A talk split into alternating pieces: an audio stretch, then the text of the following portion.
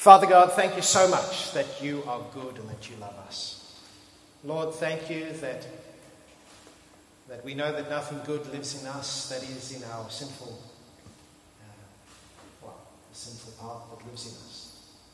But thank you that those who trust in you are perfect in you. Thank you that you have done it all. Thank you that there is no condemnation for those who are in Christ Jesus. Thank you so much. Father, as we look at this episode from many years back, people who seem in many ways dissimilar to us, following rules and commandments and instructions that we don't. Lord, may we understand what it is you are saying to them and how that applies to us. May we understand from their experience what it means to be your people. May we know something of you better. May our trust in you grow. Holy Spirit, be inspired the writing of this. Would you open our hearts and our minds to understand it today? All scripture is God breathed and is useful for teaching, correcting and instructing and training in righteousness, and we want that by your Spirit. Jesus, would you, would you help us to see you in these five verses? Amen.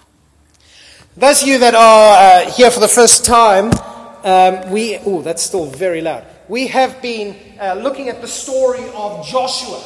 Joshua, who has been uh, leading the Israelites after the death of Moses across the Jordan River into the promised land. We've seen how they crossed over on, uh, the river was at flood, and God put them there at the, like the stupidest place to cross because you just can't cross there. And God did an amazing thing. Something happened, earthquake, I don't know. Water stopped, and they walked across. And as soon as the, the ark came up out of the riverbed, woof, the water starts, the water's back in flood again. Isn't that incredible?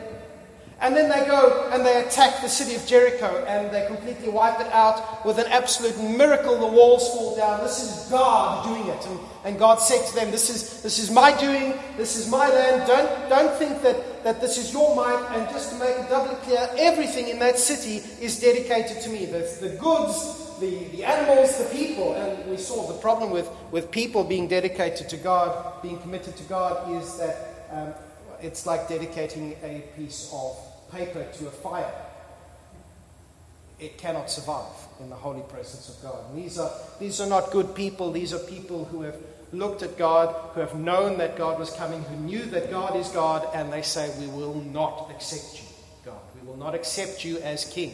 Except we saw that there was one woman in there, Rahab, who took in the spies and said, We know all about what's happening. We know God's giving you this land. I want to be, just make a promise to me that I will be safe. And we hear that this Rahab becomes a member of Israel.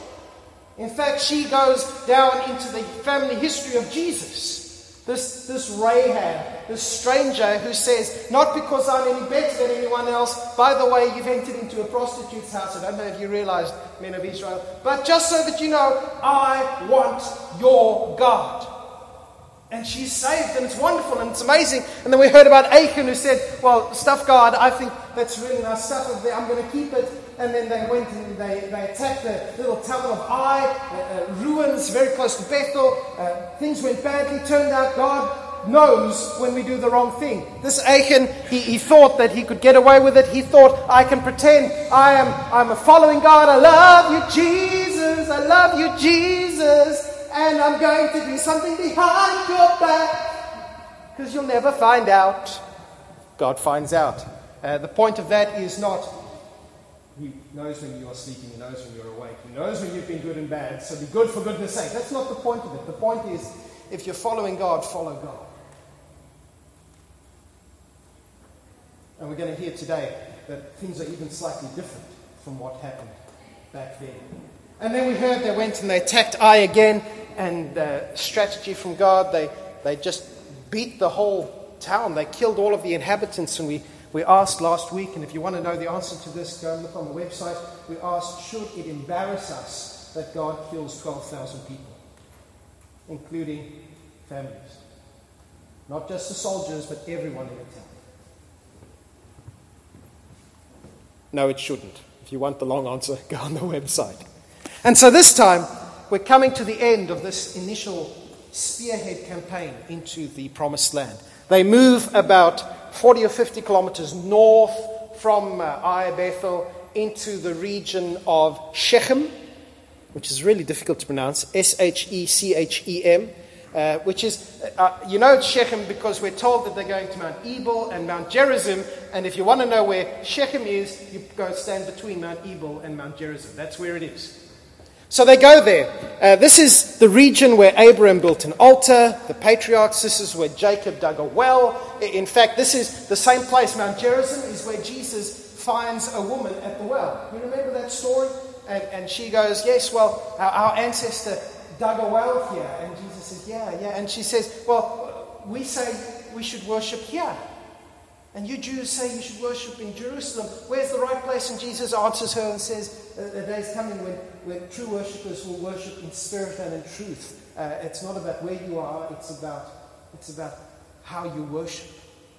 That's a bit of an aside story, except that's at Mount Gerizim. Now, these two mountains, uh, back in Deuteronomy 4, Moses died. Deuteronomy 27 28, Moses said, When you go into the land, you're going to go to these two mountains. You're going to stand one on one side, uh, half the people on one side, half the people on the other side, and then you're going to read out curses and blessings. And the people on Mount Ebal will, will, will read out the curses, and the people on agree to the curses, and the people on Mount Gerizim will, well, that's the blessing now. And so it makes sense that the Samaritans, who later came along, said, yes, Mount Gerizim obviously is the good mountain to be on because it's the mountain of blessing. That's the one you want. Amen? Rubbish. I've lost my place completely. I got so caught up in it. Moses' uh, instructions, Joshua is, is fulfilling them here. Uh, it's renewing the covenant. And I thought before we get into it, we better just say, well, what is a covenant? Uh, it was common back in those days uh, for uh, if a nation conquered another nation, they would form a covenant with them. It's, it's kind of like a, a treaty, almost a, a peace treaty, but it makes clear that one nation is subservient to the other nation. Uh, not only are they subservient, they're also under the protection of the nation that beat them. Uh, there's an example in, uh, I think it's in Kings, where David has beaten Moab. And what he does, he makes them lie down on the ground, he gets a piece of string, measures out, measures out again, measures out again. Yeah, right, first two lot, dead. Third lot, live. And he does that with all the people of Moab. He's beaten. They, they're prisoners of war. He has, it's horrible, but that's what they did back then. He is in charge. They had no doubt. But the third that survived, the third that survived, uh, David uh, forced to be his people. They lived under him as his subjects and they paid him tribute. David had every right under the rules of that age to, to wipe out the Moabites, I think. They had rebelled against him. He, he was legally probably entitled to do what he wanted, but he spared some of them. And that reminds me about how all humanity have rebelled against God, and by rights, God has every right to wipe us all out. It's treason. If we commit treason by rights, everyone should be eradicated. And yet God comes, and out of all of humanity, He chooses Israel as His people. He makes some promises to Abraham. Uh, he says, I'm going to bless you. I'm going to bless the whole world through you. It's, it's not about I want to wipe out most of the world. It's about I want to bless most of the world, Abraham. And I'm going to use you to do it. And see, God's much better than King David. Um, being a people under God's rule is the best that there is. And it comes a little bit later, and God brings the law through Moses and says, This is what it means to be my people. Uh, being God's people, well, we're supposed to live as God's people. We're supposed to live the way that God would live His rules, His way. And there are consequences for not doing that. In Ezekiel chapter 18, we read about uh, King Zedekiah who's made a covenant with, with this uh, nation of Babylon. uh, if you know anything, it's not because he was a really strong, sharp political mind that he made a covenant with Babylon. It's because Babylon was strong and Israel couldn't win. And so they made a covenant, and then King Zedekiah goes, Well, you know what? I'm smart because if I go to the Egyptians and say, You guys come rescue me, then I won't have to pay tribute. I won't be under the thumb of that person anymore. God sends message through Ezekiel to King Zedekiah goes, ah, You really think you're going to get away with that? You're going to get punished. That's what happens. If you don't stay true to your treaties, the party who is your boss will come and go, ah, ah, we had an agreement. There's consequences for not keeping to the agreement. There are many different kinds of agreements and covenants, uh, wills, arrangements uh, in the Bible, many different kinds. Uh, the first one we've already seen is, is the covenant of promise. That's God going to Abraham, I promise that I'm going to do it. And, and what do you have to do, Abraham? Well, not much. The other one is the covenant of, and this is what it means to be my people. This is how you should live. And, and the one we're looking at today is uh, one of the big ones in the Old Testament is the Mosaic covenant. It's when Israel arrived out of Egypt, they came to Mount Sinai. Um, God says to them, I'm accepting you as my people. You're accepting me as, as your God. I will be with you. I will bless you. And here is what I want you to live like. I want you to be a holy people. I want people to look at you and go, that's what God's like. That's what God's like. The way they act, the way they treat each other, the way they deal out justice, that's what God is like. This covenant here, that, that's the one that Joshua is renewing with Israel at Mount Gerizim and Mount Ebal as they come into this land. It's a covenant between God and his people. God is central, his ark, uh, symbolizing his presence, is there in the middle. All of the people are looking in at it. Uh, but it's a covenant between God and his people. And people here is a collective noun. Individuals form part of the people, but the agreement is with the people. For example, if we make a free trade arrangement with China, it's not a free trade arrangement with me as an individual. I only benefit from it if I benefit from it, in as much as I am an Australian. It's the same with this. The agreement is not made with individuals so much as it is made with the nation. And it's a, a people, a nation that spans tribes. We're told here several times. Uh, all these 12 tribes, it spans genders, men and women huge. Ages, young and old, children and adults, nationalities, even. People from different places. It's not just ethnic Israel that's standing around here recommitting themselves and going, We will follow this. This is all of those who came out of the, the masses that came out of Egypt with him. Rahab's there. And this people spans generations. The arrangement isn't one that is made with this generation for now, it's one that is made for the people as a whole. And so, what the. Am I making sense to you guys? So, what the Israelites here are doing is they're going and they are hearing this, this agreement that God has made. They're in a new place, they're in this new land, and they are acknowledging that this covenant, this agreement includes them. And they're learning again what it means to be the people of God. And they're realizing that this agreement that God made with them at Sinai wasn't just for the desert. This, re- this agreement is for them now. This is their constitution. This is what defines them as a people because they are under God's rule. Before reading it out to the people, Joshua copies all of these instructions out uh, onto some rocks uh, we're told that it's like plastered rocks, and then he copies them out on there. It would have taken a while, I would imagine. And I wonder if he did that because after this event that we're reading about here, you could go and read what was written, if you could read. Or you could remember what you'd heard. The point is, there is no excuse. And there's no excuse because the people also agreed to it. You see, as Joshua read the blessings, those on Mount Gerizim would reply, Amen. And where's Anna Marie? Amen means? We agree. We say that, I say that every week at Super Club after we pray. And as he read the curses, the consequences for, for not keeping the agreement, those on Mount uh, Ebal would reply, Excellent. Amen. We agree. And every single word of the covenant of the law of Moses is read out.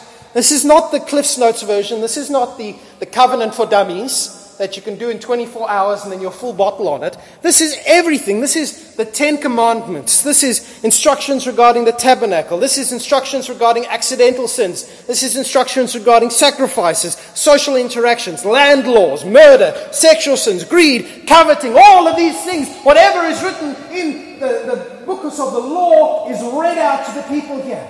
And they all go, ah, we know what it means to be the people of God. We know what God expects of us. We know everything that we need to know. And there are blessings and curses read out, but Joshua here in our story here focuses not on the curses, but on, on the blessings, on how being God's people is the best option going. And if you read in Joshua 27 28, read through the blessings and curses when you get a chance. Deuteronomy 28 speaks about the blessings of, of uh, towns. Your towns will be blessed. Your fields will be blessed. Your children will be blessed. Your crops will be blessed. Your herds will be blessed. Your flocks will be blessed. Your food will be blessed. Blessed. Your everything will be blessed. You'll succeed in battle. Everything will be brilliant because I am with you. And you are always meant to live as my people. And if you live as my people, that's the way you're meant to be. That's, that's the best. Of course, even the blessings under this agreement do have conditions.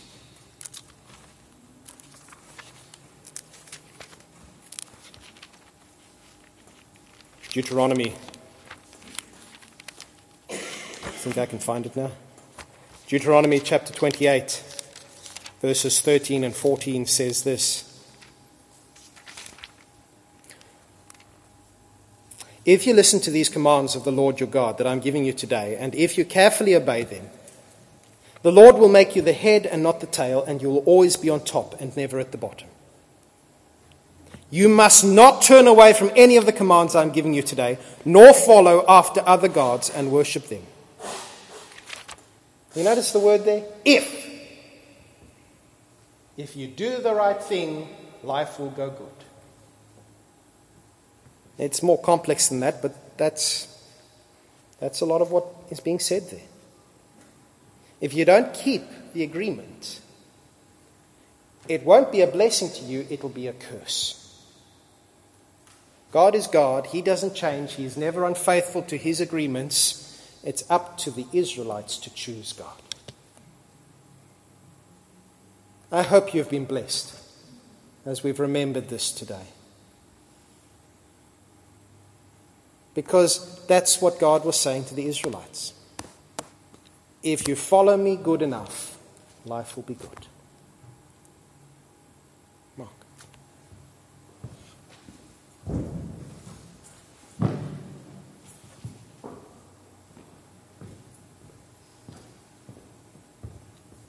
No, get away. did I follow instructions? You did. Well done. the last time I'll do that.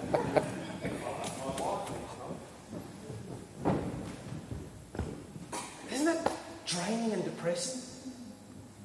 Isn't that horrible?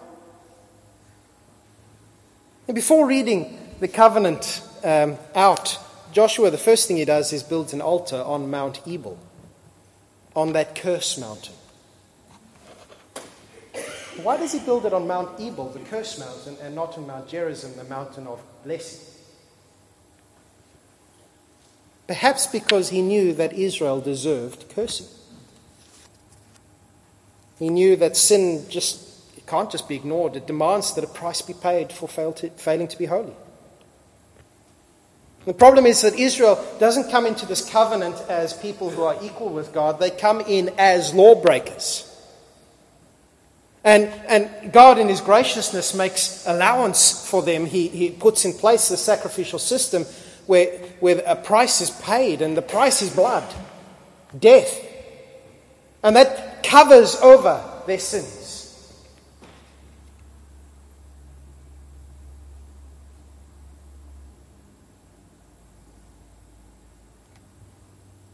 If you burn, you make a chocolate pudding and you burn it, you can pour custard over it. And you put enough custard in and nobody will see that your chocolate pudding is burnt. Until they taste it. but that's what the sacrificial system is about in the Old Testament. It's about covering the sins. Hebrews tells us that the blood of animals can, can never actually erase the sins. It covers it over, though.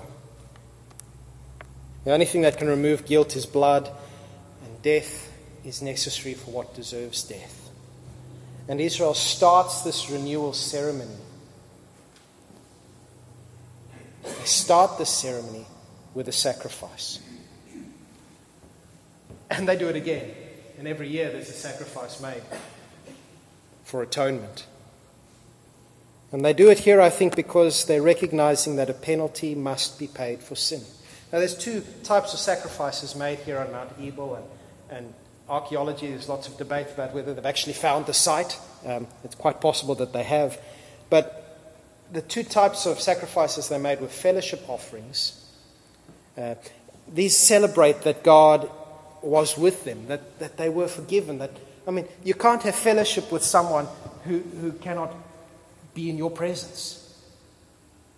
This is the amazing thing is that somehow God has made a way to be with them despite them. And they also make burnt offerings, which is about a pleasing aroma going to God, just going, God, you're incredible. You're amazing. And then they sit and then they read and, and they hear and they say amen and they, they, they stand there and they go, We will be your people, God.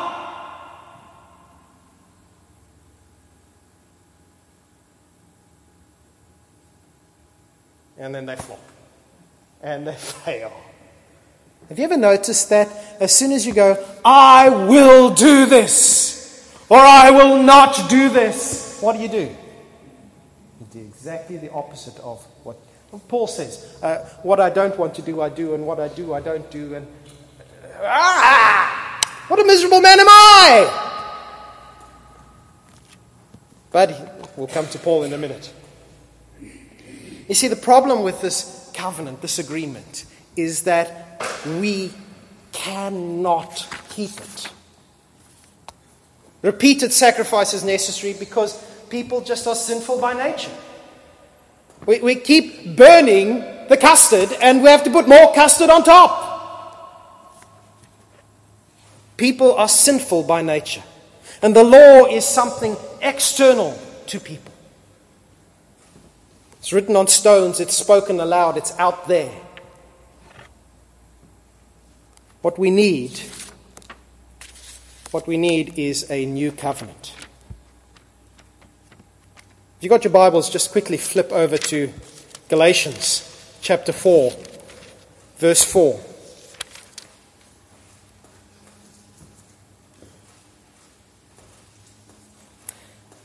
Paul writing here, he says, When the right time came, when the right time came, but when the right time, came, God sent his son, born of a woman, subject to the law God sent him to buy freedom for us who were slaves to the law so that he could adopt us as his very own children. And because we are his children, God has sent the Spirit of his Son into our hearts, prompting us to call out, Abba, Father. Now you're no longer a slave, but God's own child. And since you're his child, God has made you his heir. What I want to point out to you from that is that Jesus, we all know, we, we've heard Old Testament, New Testament, Old Covenant, New Covenant. Did you know Jesus was born under the Old Covenant? That's what Paul just says. He was born under the law. He came to those under the law. He was born under the law. And, and when Jesus taught, he didn't lessen the law. He didn't go, oh, I know you can't keep it, so let's, let's make it a bit easier for you. No, you know what? Jesus is so irritating. You know what he does? He gets them up on the mountain and he sits them down and he goes, right, you've heard that it said, don't commit adultery. I say, don't even look at another woman with lust. You've heard that it said, do not commit murder. I know some of you struggle with that. Let's make it easier. I say to you, if you look at someone with hatred in your heart, you've already committed murder. And the crowds are sitting there going, oh,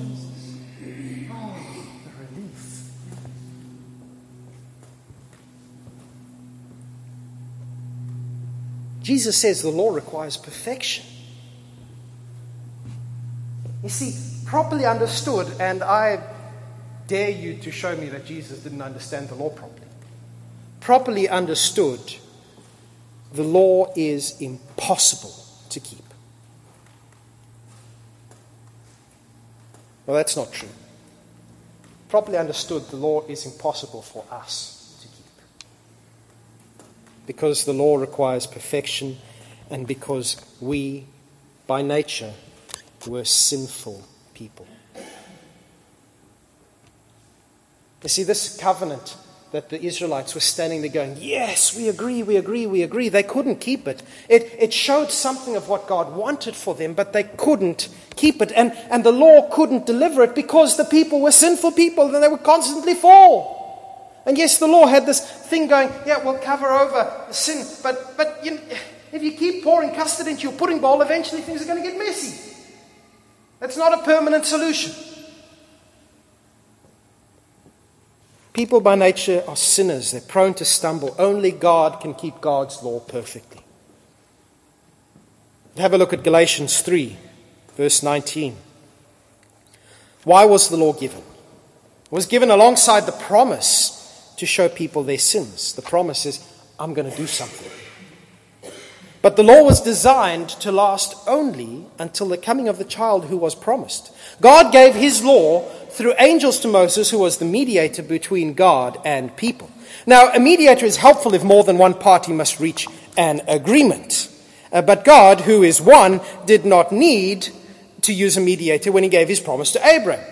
Is there a conflict between God's law and God's promise? No. If the law could give us new life, we could be made right with God by obeying it. If but the scriptures declare that we are all prisoners of sin, so we receive God's promise of freedom only by believing in Jesus Christ. Before the way of faith in Christ was available to us, we, placed, we were placed under guard by the law. We were kept in protective custody, so as to speak, until the way of faith, of trust, was revealed. Let me put it another way. The law was our guardian until Jesus Christ came. It protected us until we could be made right with God through faith. That's putting the custard over the burnt bit until something can be done about the burnt bits. And, and now the way of faith has come. We no longer need the law as our guardian. You see, what Paul is saying is that the law is very good at making us realize that we're horrible, sinful people. That we cannot keep it. But the law can never make sinners be like God. The point of the law is not to make good people. Which is why it's sad when we hear Christians saying, you know what, we need to bring godly principles. We need people to, to obey the law of God. And if only they obeyed the law of God, then everyone would be wonderful and good. And it doesn't work. Because people by nature are sinners. We're born that way. The point of the law is to make us realize that we cannot keep it. It's to drive us to realize that we need forgiveness. Why do you think Jesus is always amping things up?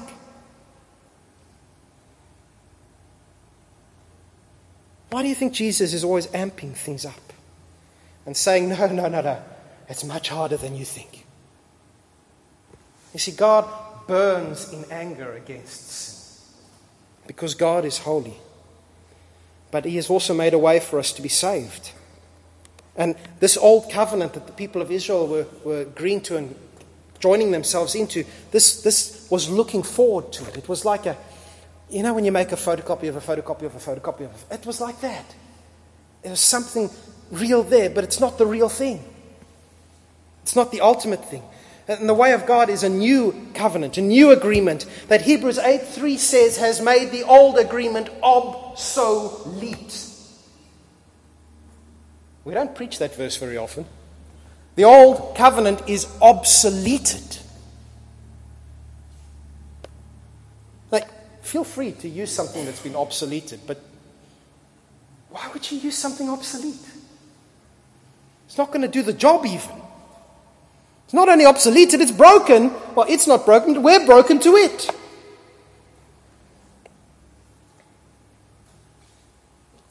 As with the old, this new covenant is made between two parties. It's made between God and his people. Except that actually it's made between God and God because it's made between God and Jesus. His people are the body of Christ. And the only reason we join into this is not that we have an agreement one on one with God, it's if we become united with Jesus. And if we are in Him, if we're with Him, if we trust Him, then we get the benefits of that. We, it's like I'm an Australian, so I get the benefits of the free trade agreement. If I'm a Christian, I, I'm part of that covenant by, by fact that I follow Jesus, that I, that I trust Jesus. And this is the covenant that Jesus died to sin and was raised to life again. What's amazing is he died to sin even though he never sinned. And when someone becomes a Christian, it's as if they, as if they died with Jesus, rose with Jesus, Romans 6, and, and had been given a new life that is dead to sin. It's dead to sin. And that's what baptism represents. It, it's a dying. It's, it's a new birth. It's, a, it's, it's, it's having who we are, our old nature prone to sin, sinful, sinful, sinful, being ripped out and dying. And a new one. We've got Jesus' uh, uh, uh, CD of all special effects available after the service. Um, what do we need to do?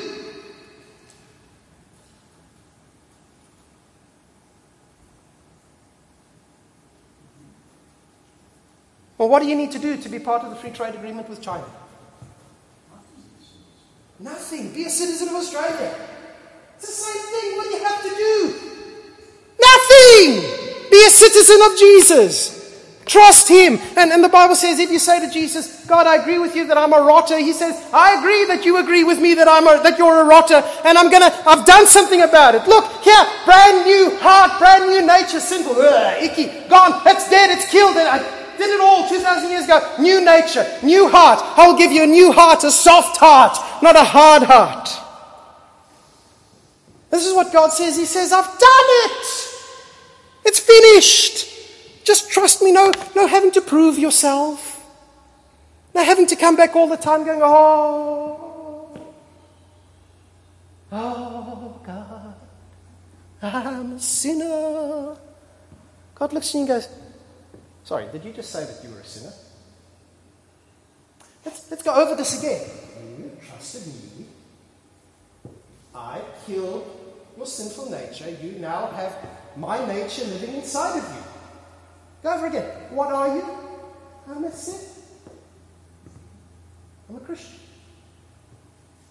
Who still sins? But I'm a Christian.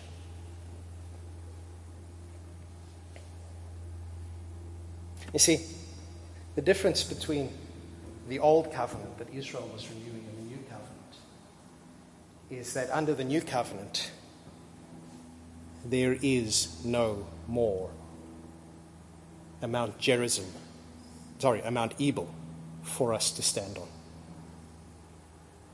Because our covenant, the Mount Ebal, the Mount of Cursing, was a mountain called Calvary. And the curses were read out, and they weren't just read out, they were applied. And they will never be applied again because they have already been applied.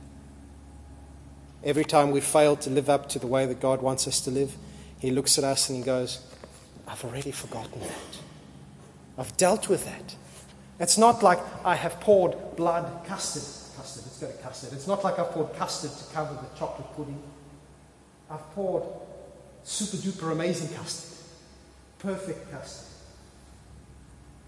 The blood of Jesus doesn't just cover sins, it eradicates them.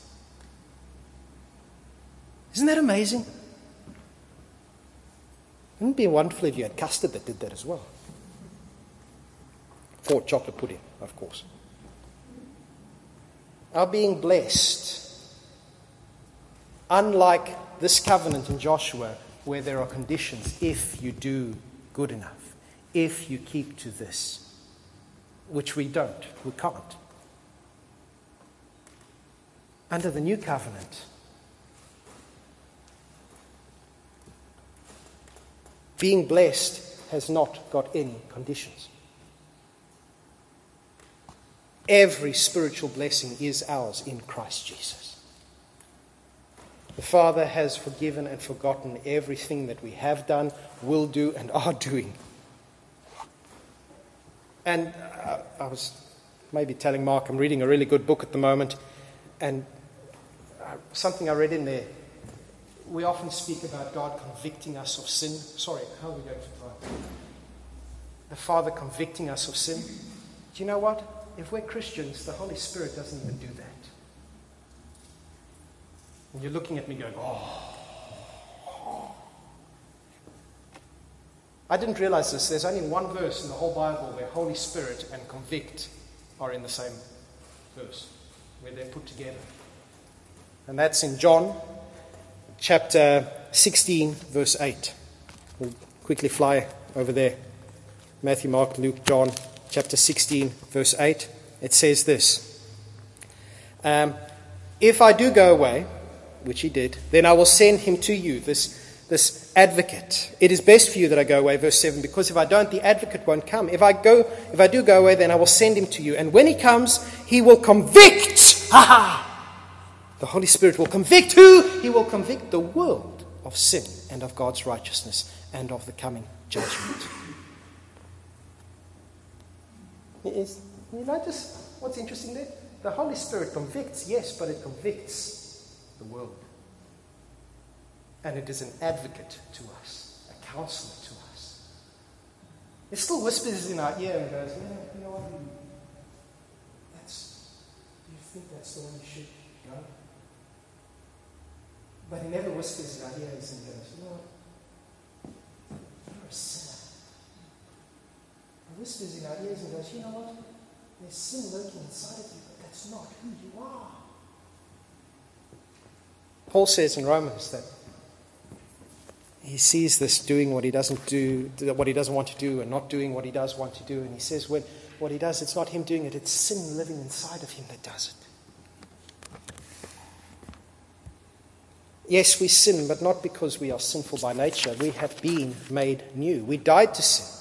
And, and uh, sin is still a spiritual power that's working inside this body of ours.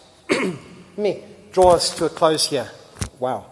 Um, under the old covenant that Joshua was renewing, the law of God, God's instructions, was an external reality. What God wanted was out there, and sin was in there. Sin defined us. Under the new covenant, if we trust Jesus, we have this spiritual surgery, and, and sin is still in our body, but, but it's not what defines us. Our new nature is God's nature. It's from God. It's Christ in us, the Holy Spirit in us that wants to please God. Sin is still part of us, but, but it's an external part of us, if that makes sense to you. What made the old covenant useless was that sin ran our lives. What makes the new covenant incredible is that everything's been done by Jesus. And the Holy Spirit whispers in our, in our lives, saying, Won't you follow me? There's no conditions. If you don't, then, then I'll be angry with you and you won't get to heaven and you won't be with me. Forget that. It's done. That's the new covenant. It's done. But the Spirit whispers and goes, Come on, be who you are.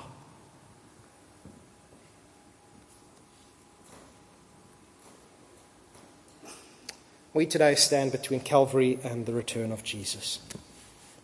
Jesus, as I said, took the curse. And all that awaits now is the blessings, and we're already getting those. Jesus has already said, Amen. I agree to that. He bore the curse completely, and right now, Ephesians 1 3, every spiritual blessing is ours. Now, you might be sitting there going, wow, that's, that's fantastic, that's amazing, Nick, but, but you don't understand. Because we have to do the right thing. You know what? Bible's clear. Follow God. Live who you are. But you know what the even more amazing thing is? I'm convinced that nothing in all of creation, either height or depth, angels or demons, powers, sword, family, I'm convinced that nothing can separate us from the love of God that is in Christ Jesus. Joshua, they, they came to the land and they said, We follow you, God. We will, we will do it, we will do it, we will do it, we will do it. And they took a breath and they stopped. God says, You know what? I've done it. Trust me. Now